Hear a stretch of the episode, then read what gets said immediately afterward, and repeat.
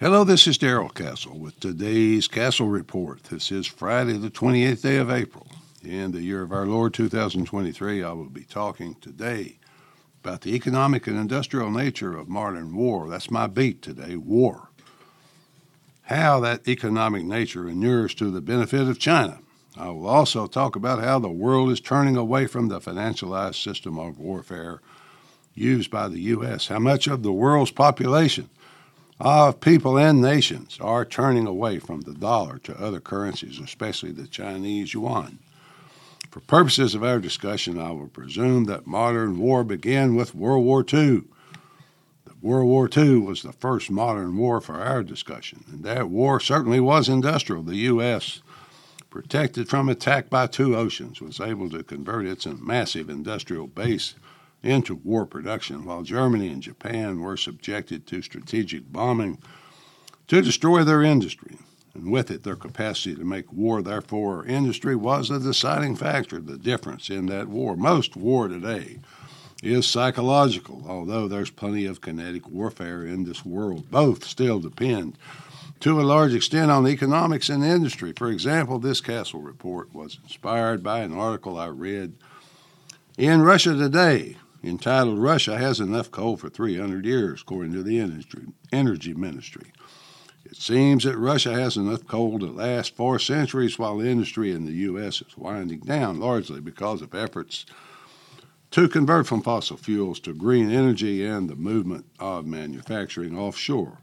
Russia, meanwhile, just goes about digging its coal out of the ground, shipping it all over the world as if nothing had happened. Russia has far more coal than it can use at the present time. So who's buying it? Who's buying all that Russian coal? Europe at first, but now China, of course. I quote briefly from the Russia Today article. Quote, Russia produced 443.6 million tons of coal in 2022, a 0.3% increase from 2021. Exports fell 7.5% to 210.9 million tons following the introduction of embargoes last August on Russian coal by the U.S., EU, and UK, which had previously been the recipient of nearly a third of Russian coal exports. End quote. You can see from that quote that almost half of Russian coal is being exported.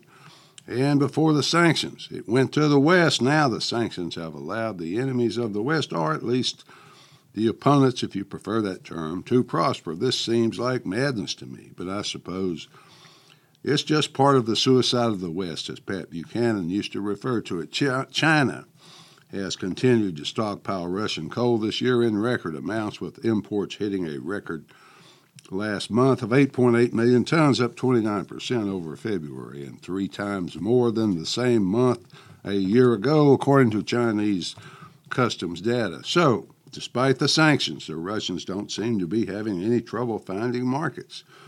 While the U.S. and the West are breaking down the industry, talking constantly about wind and solar, the BRICS nations, led by China, are importing coal and rationing up their industries. That is a message that the world apparently wants to hear, but the West just isn't listening. Many nations are tired of the U.S. drive for world hegemony. They now sense weakness. Sanctions have finally made the difference in the world's willingness to put up with financial bullying. Russia covers 12% of the Earth's surface. Coal is the only, only one of many sources of fuel. Russian deposits of oil and gas can and did power most of Europe until Joe Biden decided to teach those Germans a lesson. He taught them who runs this world and he sabotaged the Nord Stream pipeline.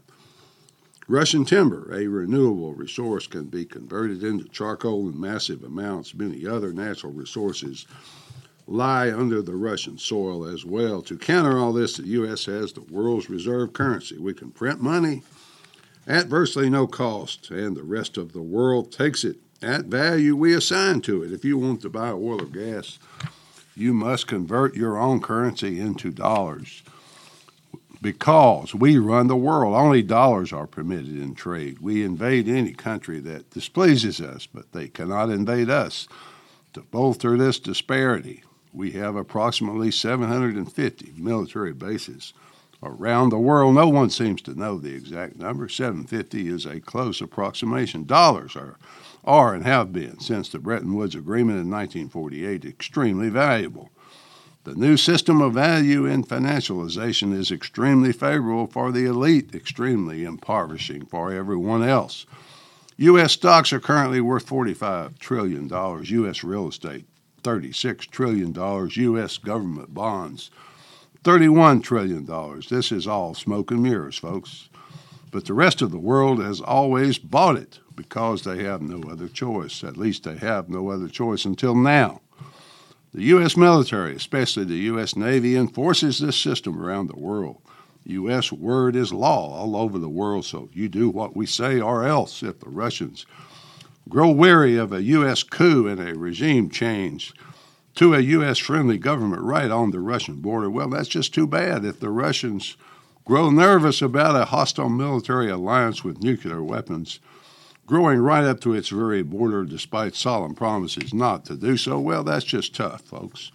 Yes, that was a pretty cool system for the U.S., but that was yesterday's world, and tomorrow's world will be completely different. We need to come to grips with the fact that the world we have lived our lives in is ending.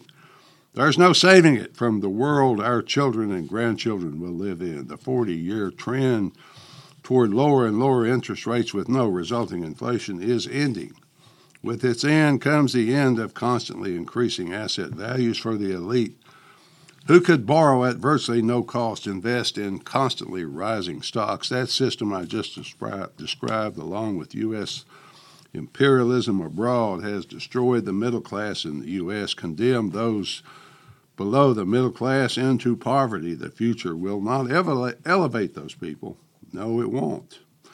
But it will add more and more to their numbers. Let's look at a partial reason the U.S. ruling elite were able to get away with this system of exploitation for so long. The extra dollars the U.S. printed and pumped into the system were spent mainly on foreign made goods because foreigners now make virtually everything. The dollars went to China, Vietnam, Bangladesh, India, Many other places like those, nations where people work for a living for very low wages, made the goods and accepted pieces of paper in return for their labor. A movement is underway across the world to move away from the dollar, and it is rapidly gaining steam. The BRICS include Brazil, Russia, India, China, and South Africa, but many other nations are lining up to join them. In Brazil, which has been a de dollarization leader, President Lula at a recent conference famously said, quote, every night I ask myself why all countries have to base their trade on the dollar, end quote. Many others are asking that question as well. According to Bloomberg, the BRICS are expected to outpace the U.S. led G7 nations in terms of their contribution to the world's economic growth for this year. Brazil is not the only one because Argentina just announced it would be dropping the dollar in favor of the yuan. The Mexican president just completed a trip to China. Chinese on the border of the U.S., that would be problematic for me. I wonder if it will be a problem for Joe Biden. But then I guess what goes around comes around, folks. De dollarization is happening faster than economists expected, apparently, as the dollar continues to lose its reserve status. The dollar share of global reserves fell 10 times faster last year than it has in the last two decades. Countries are looking for alternatives after Russian sanctions started to affect their own abilities to trade abroad with whomever they wanted. On the other side of the world, the Middle East is rapidly leaving the dollar. China's efforts to bring an alliance between Iran and Saudi Arabia, enemies since the Saudi state was formed after World War I, are well known. It's fascinating to think that Saudi Arabia was formed by the British when the Ottoman Empire fell. With its defeat in World War I, the British just drew some lines on the sand map, chose the Saud family to rule it. Since the petrodollar agreement in 1974, the U.S. has kept the Saud family in power with its military. The Chinese have a different plan now, it seems. The U.S. likes the plan of making enemies that people must be protected from. Iran, the ancient enemy, always threatening to expand, had to be kept from taking over the Middle East and expelling the Saud family. I'm not going to tell you that the Chinese communists are nice people. We should strive to emulate them, but I will say they have a different appeal. The world is buying it. They bring diplomats from Iran and Saudi Arabia to China, which was in itself a very significant move, very noticeable in this world. They tell the two countries to stop fighting, make plans to get along, and if they do so, they will follow China into a world of trade and wealth, not a world of constant warfare. Is that a true and fair picture of what China has in store for the world it leads? Who knows? But I know that the world is buying what the Chinese are selling. For eight years, Iran and Saudi Arabia have been fighting a proxy war in Yemen. The war has killed about 350,000 civilians, plunged Yemen into a state of abject poverty and mass starvation. The Saudis have made no military progress in recent years despite advanced weapons from the U.S. And their military is exhausted. Within two weeks of the China conference, there was a ceasefire in Yemen. When asked about what the U.S. would think about its Chinese and Iranian deals, the Saudi Crown Prince Mohammed bin Salman said, quote, I don't care what the U.S. thinks, end quote. So far, the first time in 48 years, the Saudis say they're open to trading in currencies other than the dollar. Even the West is looking for a way to move away from the dollar. The Chinese and other Asian nations have spearheaded the drive away from the dollar, but they are by no means the only ones. France wants to be free of the dollar's dominance as well. Perhaps the Nord Stream had something to do with the dollar's coming demise in Europe. The people who fell on Normandy's beaches the people who liberated France, who freed Europe from the Nazi menace, could no longer be trusted not to ruin their economies and to starve their people. What happens when all those dollars held in reserve by central banks all over the world for so many years?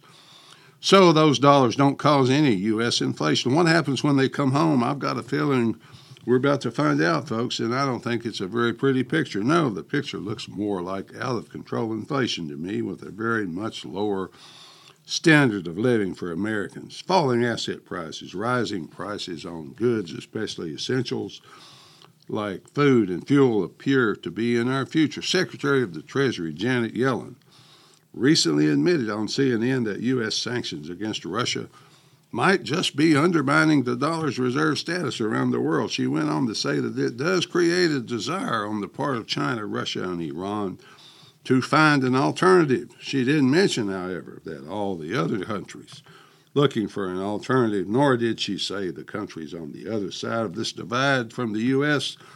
outnumber the U.S. population by something like 50 to 1.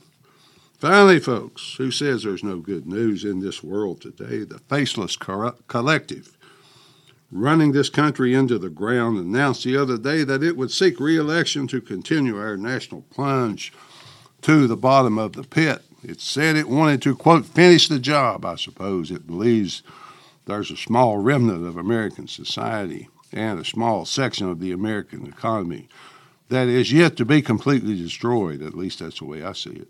Till next time, folks, this is Darrell Castle. Thanks for listening.